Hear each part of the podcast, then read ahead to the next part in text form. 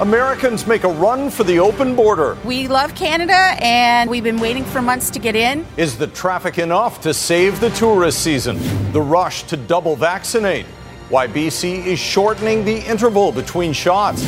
And the scramble to save another town from wildfire. Three o'clock, wake up and get out. Where you go. All hands on deck to protect Pritchard. You're watching Global BC.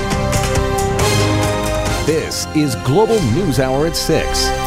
Good evening and thanks for joining us. It's been nearly 18 months since the border closed, but fully vaccinated Americans are finally allowed to travel into Canada for non essential purposes.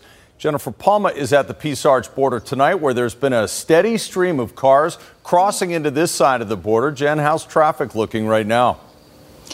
Well, you can see it's a little mellow right now. Not always the case, though. There has been a steady flow, people coming and going. Mostly we've seen Oregon and Washington plates, some even as far away as California and Texas. I can tell you it takes about five minutes or so for cars to get through the border, and don't expect that to change anytime soon.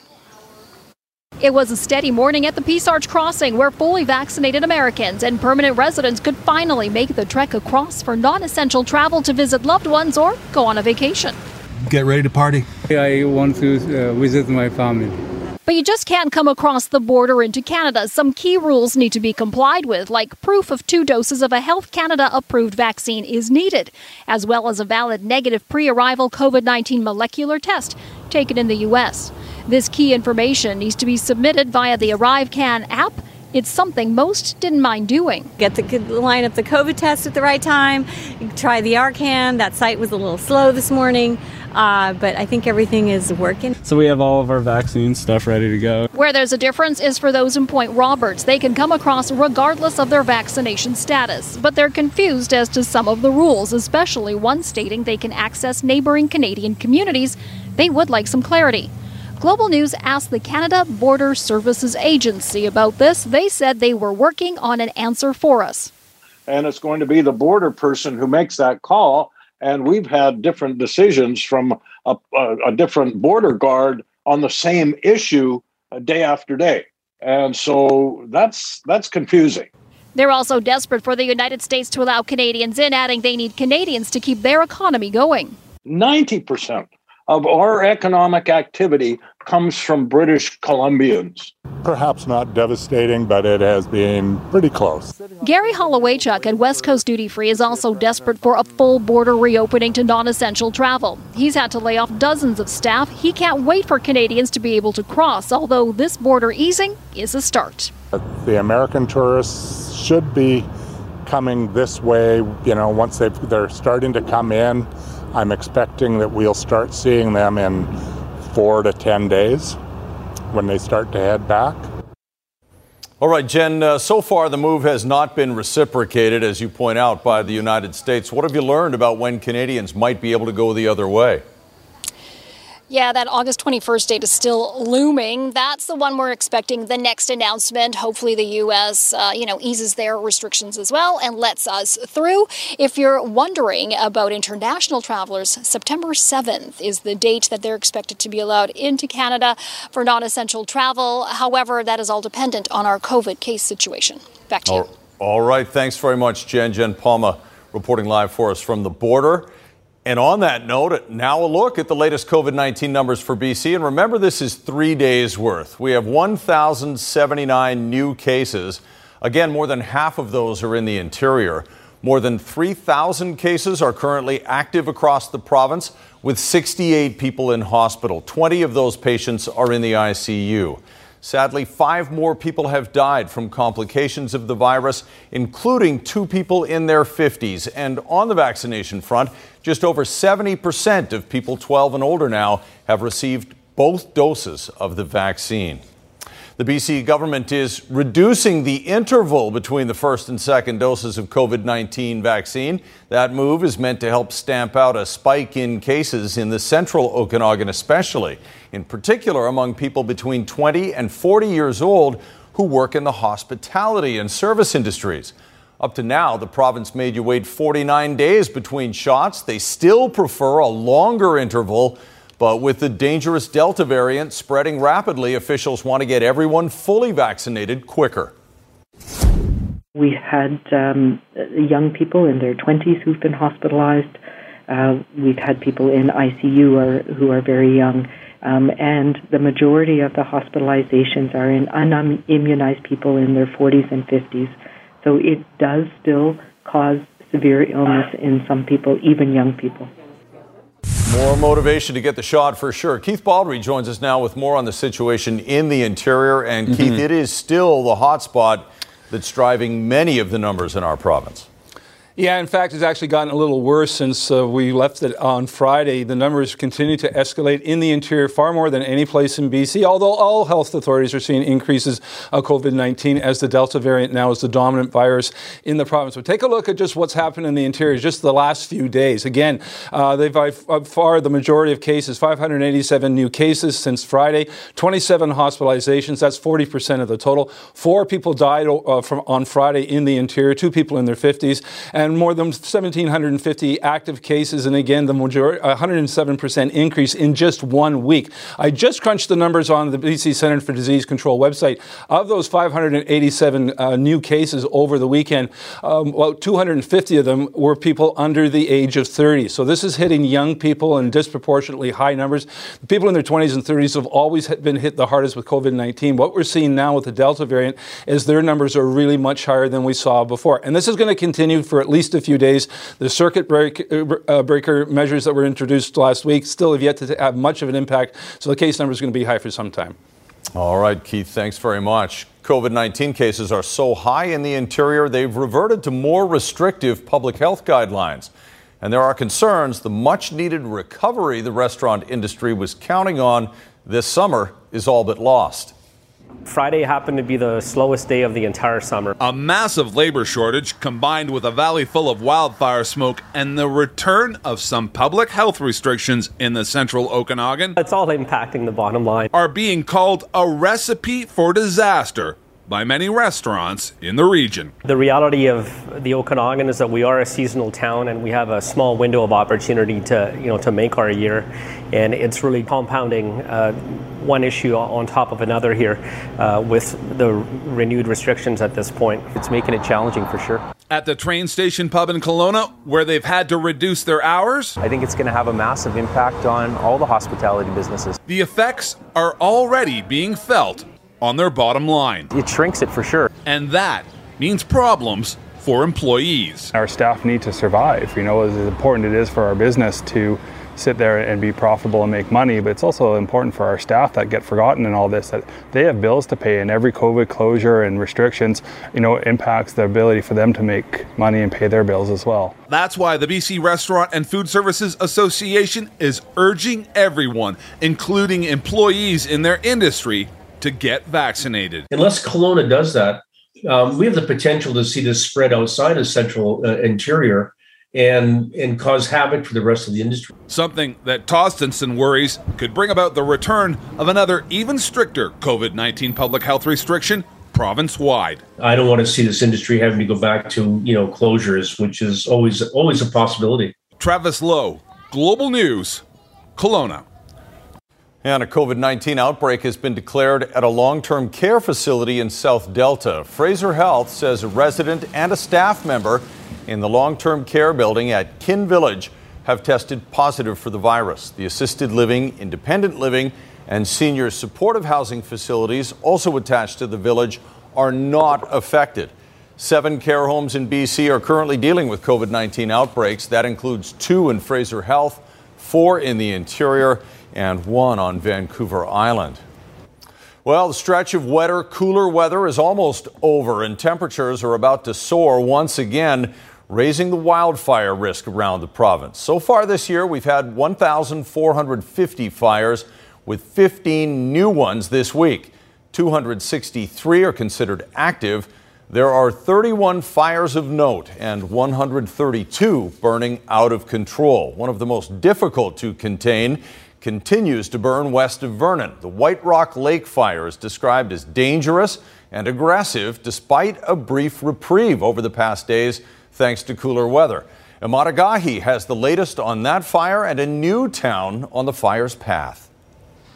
After cooler temperatures and more favorable conditions over the weekend, BC wildfire crews are now beginning to contend with more hot and dry weather in the forecast this week in the southern interior, where the fire season also appears to be at its peak and threatening to get worse if winds return. There are currently 270 or so fires burning in the province of BC. The largest are surrounding the area of Kamloops. At this moment, the White Rock Lake fire between Kamloops and Vernon is burning through 557 square kilometers. The Wildfire Service updated the situation on Monday, saying resources are working on a fire boundary guard to protect the community of Pritchard should the fire move in its direction north of where it is now.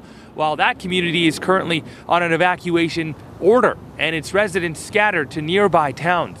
We're thinking that it's going to be okay because it's still a few kilometers away. And um, the firemen are doing such an excellent job. They really are. But you never know. The White Rock Lake fire has caused devastation in the community of Monte Lake, destroying structures, vehicles, and scorching properties. It grew exponentially last week, doubling in size in just 72 hours. And while it has forced evacuation alerts and orders affecting thousands of people, it has also been the center of controversy, a conflict between those who defy evacuations to fight the fire themselves and the government, who continues to condemn that behavior over concerns for safety. People have been screaming for help. Like, where's the air tanker support? And it's just excuse after excuse. Um, it's just really disappointing to, to watch this thing and live every day uh, with the anxiety. I understand why people uh, uh, want to stay behind, but the reality is this uh, an evacuation order is put in for people's safety because there's an imminent threat. Now, the BC Wildfire Service in the last couple of days released its August outlook for the fire season, and to no surprise, it shows the province has a long fight ahead of it. That agency saying that it expects the wildfires of note to be growing and the potential is there for big spread events like we saw last week when winds pick up. The BC Wildfire Service also saying it is expecting another month of above normal temperatures and below normal levels of rainfall. Emad Agahi, Global News in Kamloops. We'll get more on the long term forecast in a moment, but first, a little bit of good news today for some of the hundreds of people forced from their homes by that fire. Their evacuation order has been lifted. Global's Megan Turcato has more on the mixture of relief and apprehension that remains. Oh my God, I felt so, so happy. Deb Nicholas was elated to learn Sunday her evacuation order had been downgraded to an alert when the, I heard the news we could come home, I jumped up and yelled, Yahoo! Nicholas was among the hundreds of people told to leave Friday when the surging White Rock Lake wildfire prompted the Okanagan Indian Band to expand their evacuation order to cover the entire main reserve. It was terrifying to think we could lose our whole community. Evacuees dealing with that emotional turmoil and the logistics of being displaced. There were no rooms left in Vernon at all, like nothing. So I, I did get to stay with my daughter. I, I slept in her room, but the hotel said they would allow it for one night. So Saturday night, I slept in my vehicle. Because for medical reasons, she didn't feel comfortable driving further away to seek shelter. The massive 55,000 hectare blaze was still relatively calm Monday, the fire's southeast flank near Okanagan Lake, the most active area. Apprehensive because it's not over. And I think we're going to be back at this uh, next week, and we have to be prepared. And in the longer term, the band believes being prepared means more prescribed burns. Uh, we're doing prescribed burns as we do, but we are most definitely uh, put, uh, pressuring the province that we need to continue on this, but on a larger scale, because if we don't, this is what's going to happen. You know, it's not going to go away. It's not going to disappear. It's not going to be just for this season. Megan Turcato, Global News, Okanagan Indian Band. And senior meteorologist Christy Gordon joins us now. Christy, we've had a nice break from the heat, even some rain in a lot of areas, but it's not going to last long. No, so here we are with a third heat wave of the season. This is incredibly rare, especially considering we could see temperatures approach the 40 degree mark in the interior. You look back to the early 2000s, I mean, we could go seasons without a single heat wave here across the south coast. So these are the areas that we're concerned about. The heat wave alert or special weather statement highlighted in yellow and includes parts of the south coast and the interior regions as well, the Okanagan Valley. Now we're expecting it to go from Wednesday through to Saturday, where areas along the coast in Metro Vancouver could be in the low to mid 30s. Uh, certainly out through the Fraser Valley, we could see mid 30 degree marks. And out through the interior, as I mentioned, approaching that 40 degree mark, but likely in the high 30s. And as I mentioned, it'll ease off come Saturday, more so towards our Sunday. Back to you, Chris. All right. Thanks very much, Christy. A violent interaction with Vancouver police is getting a second look. The officers were originally cleared of any wrongdoing for shoving a man who was trying to intervene in their duties. Is this video enough to change the outcome of a new investigation? That's next on the News Hour. Meet Smokey the dog, a wildfire survivor. The shocking reason she needed rescue later on the News Hour. And very soon, kids ride free. What the province is doing to make sure more families choose transit. Right now, though, BC's independent police watchdog has now ordered a further investigation into a violent altercation involving Vancouver police officers. New video of the September 2020 incident surfaced last week, which forced the officer of the Police Complaints Commissioner to review its earlier investigation. Catherine Urquhart has the details. The video shows several Vancouver police officers gathered around an elderly woman at Hastings and Abbott. Then a man appears to question police about how they're dealing with her. That's when an officer shoves the man to the ground. Now, 11 months later, the Office of the Police Complaint Commissioner is recommending a new investigation. I think it's very promising that the OPCC did revisit the complaint when this video surfaced. It also highlights the importance of what we see increasingly of people recording police interactions and posting them to social media. It's streaming live right now. The OPCC initially deemed a complaint about the incident to be unsubstantiated, but they hadn't seen the video until last week when it was posted on social media. It was quite shocking, the sound of it, uh, his head hitting the pavement, there were six six officers or maybe more on on site. So I find it hard to believe that nothing was documented and uh, how this they knew the video existed. In an email, the OPCC told Global News after careful consideration and in light of the video evidence which was brought to the OPCC's attention last week, we have determined that it is in the public interest that the force used by police during this interaction be further investigated. The Police Complaint Commissioner has made a request to the Director of Public Services pursuant to Section 44 of the Police Act, recommending that an investigation into this matter be initiated and that this investigation be completed by an agency external to the Vancouver Police Department. When Global News contacted Vancouver Police, we were told the officer in question remains on active duty, and the department has no further comment it's very concerning to hear that this officer is still on active duty. Um, it's not clear if they're still on active duty in the downtown east side where the incident occurred. BC's Director of Police Services says it's now reviewing the OPCC's recommendation to have an outside agency investigate, one that presumably would include the newly posted video. Catherine Urquhart, Global News. A 28 year old man is now in police custody following a string of shots fired incidents over the weekend. Between 8:20 and 11:30 Saturday evening, police responded to three shootings in Surrey and one in Delta. The bullets hit a number of vehicles and some homes, but luckily no one was hurt. Surrey RCMP say just after midnight on the 8th, the suspect was arrested. At this point, police are appealing for witnesses or people with dashcam video to come forward and they say the shootings do not appear to be linked to the ongoing gang conflict. One occurred at 819 in the 6900 block of 127A Street. The second occurred at 10:27 p.m. in the 12900 block of 73A Street and the third at 10:56 p.m. in the 6600 block of 132nd Street. Um, subsequently, there was also an additional uh, shooting in Delta that Delta police are investigating. That one occurred at 11:33 p.m. in the 7900 block of 114A Street. Still ahead, the climate code red. The path we're on now is one that threatens all of the systems that sustain us.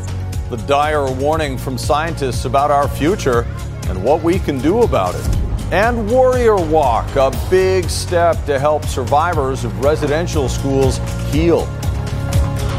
Traffic recovering from an earlier eastbound stall along Highway 1 after First Avenue. Now it's just traffic merging on, causing a bit of a slowdown, but everything else is actually looking pretty good across the lower mainland.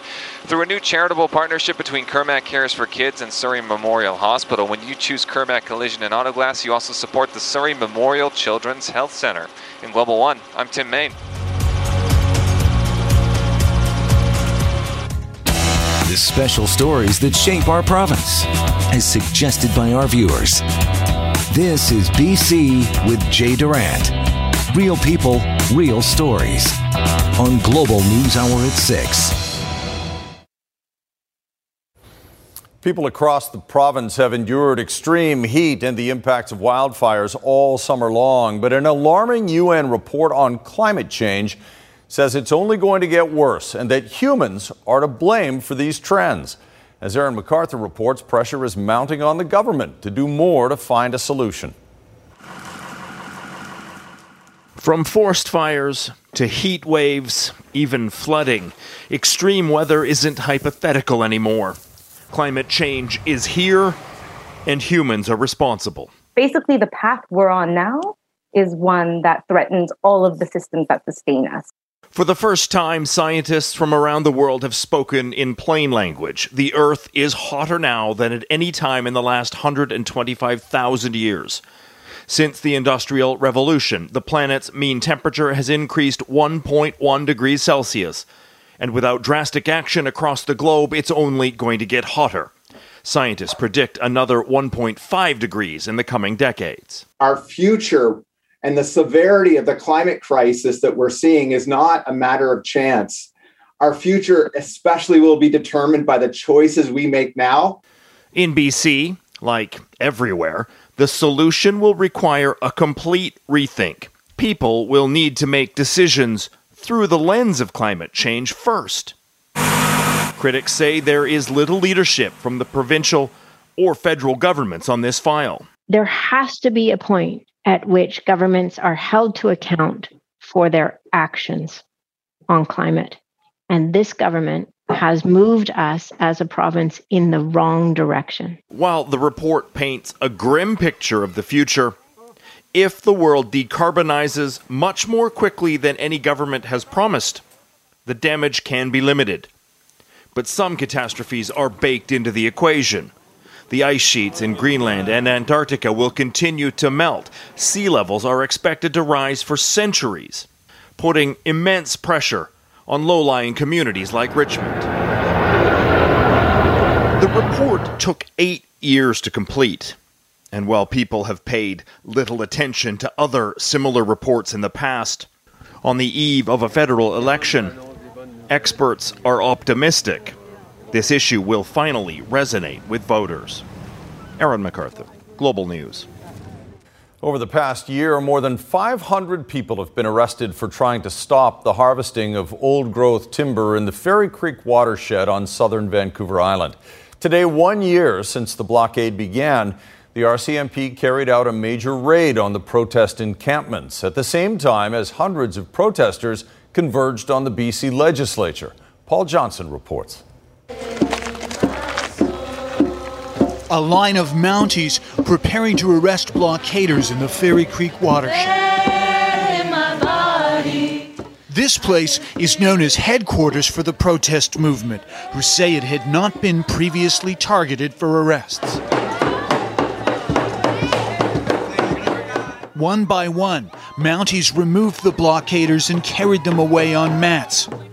Demonstrators say this was one of three encampments that saw enforcement action Monday in what they're describing as a coordinated action and possibly the largest in scope so far. We love you!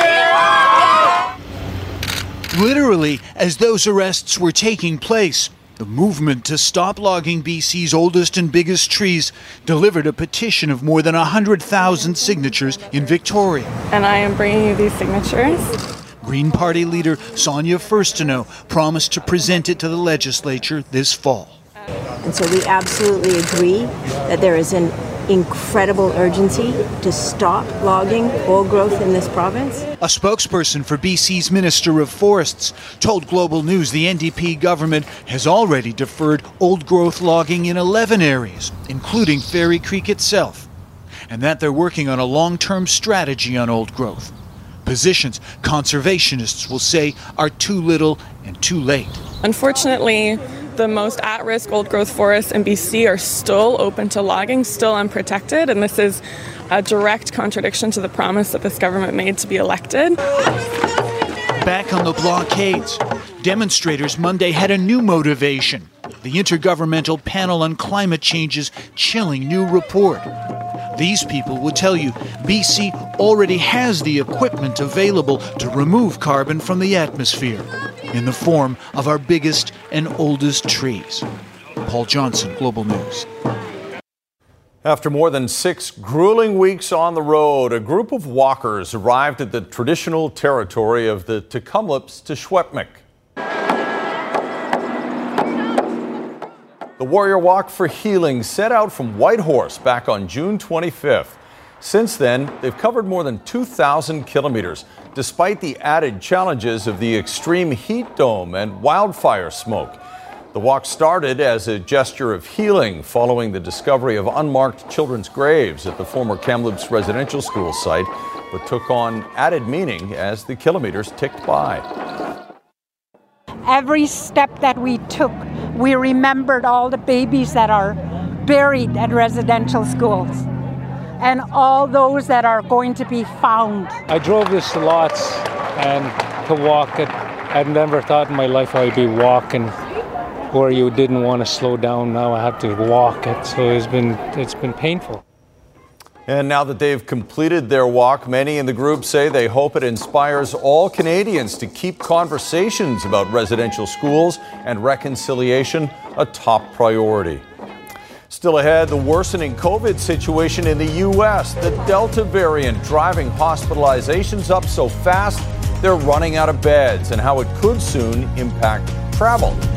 Also, UBC research leads to a potentially game changing discovery for future organ transplants. A stall on the Port Mann Bridge eastbound at the west end in the right through lane. Tow truck just pulled up. You can see him walking up there, hopefully resolving this issue fairly soon. From home to car insurance, BCAA's local experts are here for all your insurance needs. Visit bcaa.com. In Global One above the Port Mann Bridge, I'm Tim Main. Starting next month, BC's youngest residents will be able to ride free on BC public transit. The provincial government says children aged 12 and younger will not have to pay to board transit as of September 1st. It's all part of its Get On Board program to make transit more affordable for families. The province says families who normally buy a monthly youth TransLink pass will save around $687 a year. Households outside Metro Vancouver purchasing a BC Transit Children's Pass will save $420 a year. North Van's old orange Lynn Creek Bridge just got a makeover in green. Most people used to call it the Orange Bridge on Highway 1 in North Vancouver, but after 60 years funneling commuters over the creek, the span has undergone a $200 million facelift that matches the paint on the Lionsgate Bridge. It includes a new surface and new ramps connecting nearby roads. Contractors say the green will better withstand the lower mainland's winter rain. Well, despite lifting restrictions at the border allowing fully vaccinated Americans to cross over, the United States is moving backwards in its progress. With at least 100,000 new cases detected daily, more children are falling ill, and there are growing questions about the data being used to make public health decisions. Global's Reggie Cecchini has the details. In a sign of how perilous the situation is for a country struggling to gain control, 66,000 Americans are in hospital with COVID 19, a figure seen only twice this year. This variant hits a place, um, a certain county where the vaccination rates are low, and it just spreads like wildfire. Hospitals from Alabama to Florida and Texas are running out of beds, both for adults and children, who now make up 20% of new infections the portion of those kids who are getting severely ill is still the same, but that number is higher because more kids are sick. The Delta variant has 97% of the American population at substantial or high risk for community transmission. The EU could discuss this week restricting non essential travel for Americans once again, while the White House tries to figure out how to let anyone into its country. The interagency working groups are currently developing uh, a policy process. While some lawmakers are demanding answers, there's no indication the U.S. will reopen its border before August 21st. Meanwhile, there's new concern over the number of breakthrough cases and just what the ratio is of hospitalized patients, vaccinated or not. Those data were data that um, were from analyses in several states from uh, January through June. It means most public health information from the CDC is retroactive from before Delta's dominance, which could further erode trust in the agency and raise questions over the data linked to who's getting sick and dying. In a time like this with the pandemic, it would be nice if we had systems that were more um, able to rapidly produce information. Still, health experts reiterate the situation is dire. Models show this wave could peak in a matter of days, but hospitalizations might not peak until September a target that remains fluid, especially as more Americans are now able to travel further. Reggie Cecchini, Global News, Washington. UBC researchers have made a breakthrough discovery that holds the promise of reducing organ transplant rejections. The team has developed a special coating for the blood vessels on transplanted organs. That coating, which so far has only been tested in mice, has the potential to eliminate the need for anti rejection drugs. Those are currently used to prevent the immune system from attacking the new organ, but they also come with serious side effects. Clinical trials in humans are still several years away. Coming up, a discarded dog recovers from an act of cruelty. Smokey may have had an uncaring owner, but boy, is she feeling the love now. And BC's Golden Girl, how soccer star Julia Grosso gave her parents a real kick with a surprise visit. You're watching Global News Hour at 6. Starting to lose count of all the heat waves we've had so far in BC this summer. Very unusual, and Kristi Gordon has the details for us now. The next one coming. That's right. So this is number three for the season. Very rare indeed, that's for sure, Chris. We talked about earlier there's a chance that interior regions could approach 40 degrees. We'll wait to see if that actually transpires, but definitely we're talking about high 30s. Here's a quick look at tomorrow. So tomorrow is going to be a warm one, but not yet in the heat wave. It's more so into Wednesday that we're going to start to feel the heat. So temperatures tomorrow above seasonal, certainly, but that is just the start of things. Come Wednesday, we could be in the low 30s in the interior, even areas away from the water here are in the low 30s. Now, keep in mind these numbers you see here along the coast, you can bump them up by another couple of degrees because of the humidity. Our humid, humidity actually uh, increases the feels like, so the humidex level. Now, the reason why we're going to see this is a jet stream is going to drive well north of our region, driving all of the rainfall north of Prince Rupert. We're going to see heat surge into our region, and the jet stream is going to hold this shape for several days. It looks like six days right now. So that is the moisture that's going to push into the north coast. Now, we'll likely see some cloud cover tomorrow, but otherwise, after that, we're talking about sunshine and heat all across southern BC. And in that type of stagnant pattern, what we get is significant smoke starting to build. It's not until Monday that we could start to see a change. So here's the forecast for tomorrow. Again, this is the transition day. So we're just going to be above seasonal for this time of year in terms of temperature. It's more so Wednesday through Saturday that we're going to see the heat with the hottest day likely on Thursday. So a range We'll see some cloud cover tomorrow, but that should clear out quite quickly. We're looking at sunshine and heat through Saturday. Sunday, it'll drop a little bit, but more so you'll feel some relief on Monday. Tonight's central window, window weather window is from Naramata. Chris, this is quite exceptional to be able to see the blue sky like that in the region. But as I mentioned earlier, with the stagnant pattern de- developing this week, that uh, clear sky certainly isn't going to last long. Too bad. You know they're enjoying it while they've got it, though. Okay, thanks very much for that, Kristi. Jay Janower in for Squire this week. Good to see you, Jay. And uh, mm. yeah, now's the time to celebrate with the Summer Olympics in the books. You betcha, Chris. Our Canadian Olympians returned home today. That includes East Vancouver's Julia Grosso, who scored Canada's golden goal. I feel like it hasn't really fully hit me yet because like it's just all still like um, like so surreal to me. Like it's crazy, but it's an amazing like feeling, honestly. We'll show you Julia's gold medal and also hear from Richmond's Evan Dunphy, who captured bronze in the men's 50K race walk. Sounds good. All right, Jay. And also tonight, the outpouring of support for a dog that survived an unthinkable act of cruelty.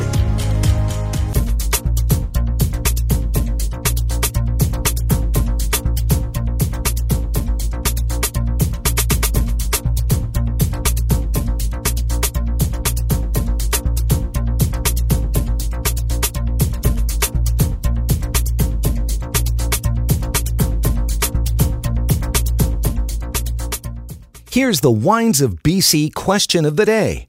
During the summer growing season, what is the average number of sunlight hours per day BC vineyards can experience? A. 13. B. 15. C. 16. D. 18. We'll be right back with the answer. The answer to today's Wines of BC question is C, 16. BC wine regions can see as much as 16 hours of sunlight in a day. This is 10% more daylight than Napa Valley.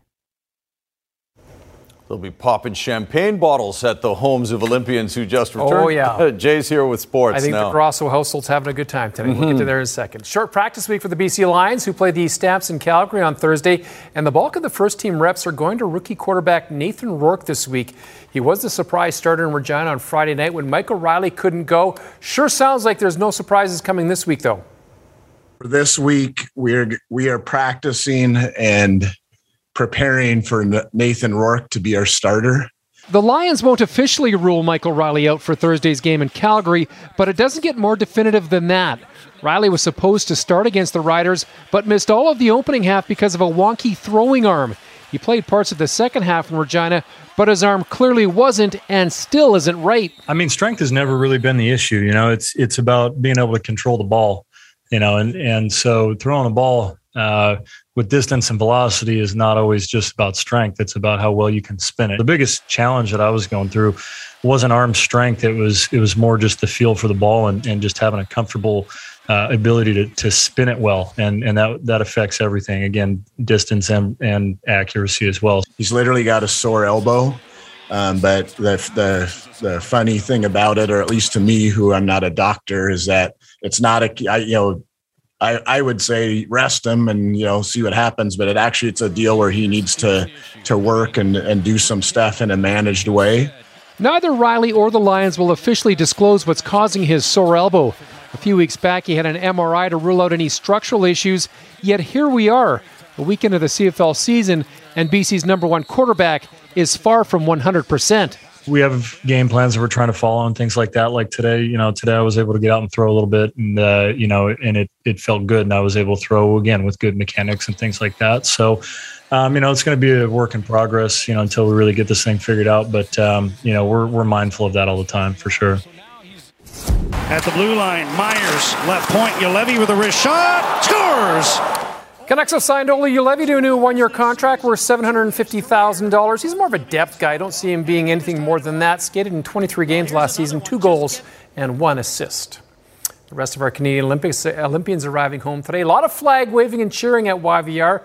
Canada's golden girl, Julia Grosso, surprising her family as mom and dad didn't expect their daughter to be coming home today. They thought she was heading back down to uh, University down south, but instead she pulled a fast one. Julie was all smiles at the airport. Spent some time fo- uh, posing for selfies, signing autographs with veteran cameraman Roger Hope hot on her heels.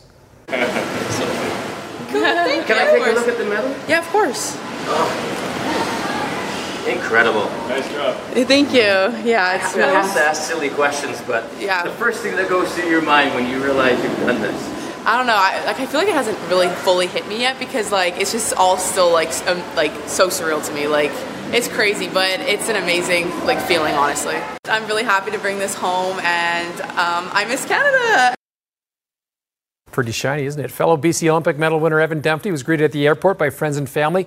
Evan captured bronze in the men's 50K race walk, final 50K race, as the IOC has canceled the 50K from future games. This bronze medal was a long time coming for Evan, who first dreamed of becoming an Olympian as a young boy. Race walking was always on his radar. You can't forget his display of sportsmanship at the Rio Games when he was awarded the bronze medal but had it taken away on appeal. No taking this medal away from Evan, though. It's, it's great. As I said, I, it's so nice now to have this tangible thing that I can, when I go to school talks, I can actually like hand something to the kids and say like, hey, like, this is the this is the thing I'm talking about. This is, and they can hold it and they can feel it and they can relate whatever I've said. They can, they can relate the story to a tangible object, and, I, I think that will just make it deeper and, and, and more meaningful and, and, allow them to take it take away, you know, a, a, a more tangible lesson. So it was hard, hard in Rio when I'd come and do school talks and I talk about coming forth and I'd have nothing to show the kids, and um, so now I'm just excited to have something to show the kids. Yeah, he's a big kid sport ambassador too. Vancouver Whitecaps extending their unbeaten streak to five matches. Caps and Galaxy playing to a one-all draw in Los Angeles last night. Newly acquired Ryan Gauld making his Caps debut. He played just under 15 minutes, showed the type of form that Caps supporters have been craving out of an attacking midfielder. There he is. He can play as a 10 in the attacking midfield underneath. He came on at minute 75. And of course, when he came on, he brought what I think he's going to bring uh, with consistency. And uh, he had a very good chance. Not, I wouldn't call it a chance. He made it a chance a little bit yeah. out of nothing with the quality of his shot, a very good save. He got to the end of one. He was so close to get to the end of one. Um, but look, now we have a deeper bench. Now we have a lot of options, and that helps. That helps keep the team healthy, and that keep helps keep the team uh, keep the team sharp. Two-time Stanley Cup winning coach Jon Cooper has been named head coach of Team Canada's Olympic team providing, of course, that the National Hockey League decides to let its players skate in next year's Winter Games. The schedule for the upcoming NHL season does have room in it for the Olympic break, but the league is yet to officially sign off on going to the games. Joining Cooper on the coaching staff, Bruce Cassidy, Peter DeBoer, and Barry Trotz, all named assistant coaches. And Chris Leylah Fernandez and Vasek Pospisil both losing their matches today at the National Bank Open. Those matches just concluding. What a great story, and I want to take it back to Julia Grosso for a second because you actually knew she was back in town before her mom did. I did. I was chatting with her dad. She surprised her dad first, went for lunch, and then they're going home to surprise mom. Great story. Yeah, it sure is. All right, we'll take a break and be back with a great update about Smokey the dog, now recovered after being abandoned. Good news update now about a dog that was allegedly thrown out of a vehicle by someone fleeing their home due to the White, uh, White Rock Lake wildfire. Global's Sydney Morton has more on how Smokey is doing now and the special attention the dog is getting before being adopted into a forever home. As wildfires continue to rage through the province, stress is high. So high that crews with the Central Okanagan Search and Rescue witnessed what many would consider an unthinkable act. Friday night, a dog was thrown out of a vehicle while evacuation orders were being issued. COSAR rescued the animal and nicknamed her Smokey. That's when the volunteers at the Central Okanagan Search and Rescue brought her here, where she's been ever since, and they plan on keeping her while she recovers and decompresses. Here is the Rose Valley Veterinary Hospital, where Dr. Moshe Oz is taking care of the dog. Mm, always concentrate on the solution than on the problem. I stopped far long ago to really to think why people do things. I don't judge them. While Smokey appears to be happy and energized, there are some issues that need to be tended to. I discovered uh, that we have um, an injuries to the teeth. I cannot really say 100% that it's related to the fire. She might be um, in distress and she might be very anxious and she might start to chew because we have a, a fractured teeth in both of her molars with pulp exposure. So it's a big surgery that we need to attend to it and take the teeth out. But uh, other than that, she looks amazing. The team at the West Kelowna based veterinary hospital says that the approximately five year old German Shepherd mix is a welcome temporary addition. She's amazing. She's really, really cute. Still, we need to deal with the teeth. Even though we have fracture and pulp exposure, she doesn't even tell. So she eats, she drinks, she's happy, she's wagging her tail, so she's very, very brave. They have been getting non-stop inquiries from families wanting to adopt Smokey. However, they do need some more time with her for dental surgery and to make sure that she is adjusting well. Sydney Morton, Global News, West Kelowna. Seems like such a sweet dog. Mm-hmm. She'll have she'll have the pick of forever homes, I'm sure, when it's all over. All right, let's check in uh, one final time with Kristi here and another heat wave coming our way. That's right. So tomorrow won't be too bad at all. We're talking about comfortable temperatures, just slightly above seasonal for this time of year. It's really Wednesday through Saturday that we're going to see the real heat, where areas away from the water could be in the low 30s, and certainly out through the Fraser Valley, we're expecting 35 degrees, for example. And don't forget, humidity makes it feel even hotter. So look after yourself, drink your water, stay in the shade, keep yourself cool. It's super important. Good reminder. Okay, and uh, Evan, Julia, good to have you home. Yes, Enjoy the is. party with family. And thanks for watching, everyone. We'll see you back here tomorrow.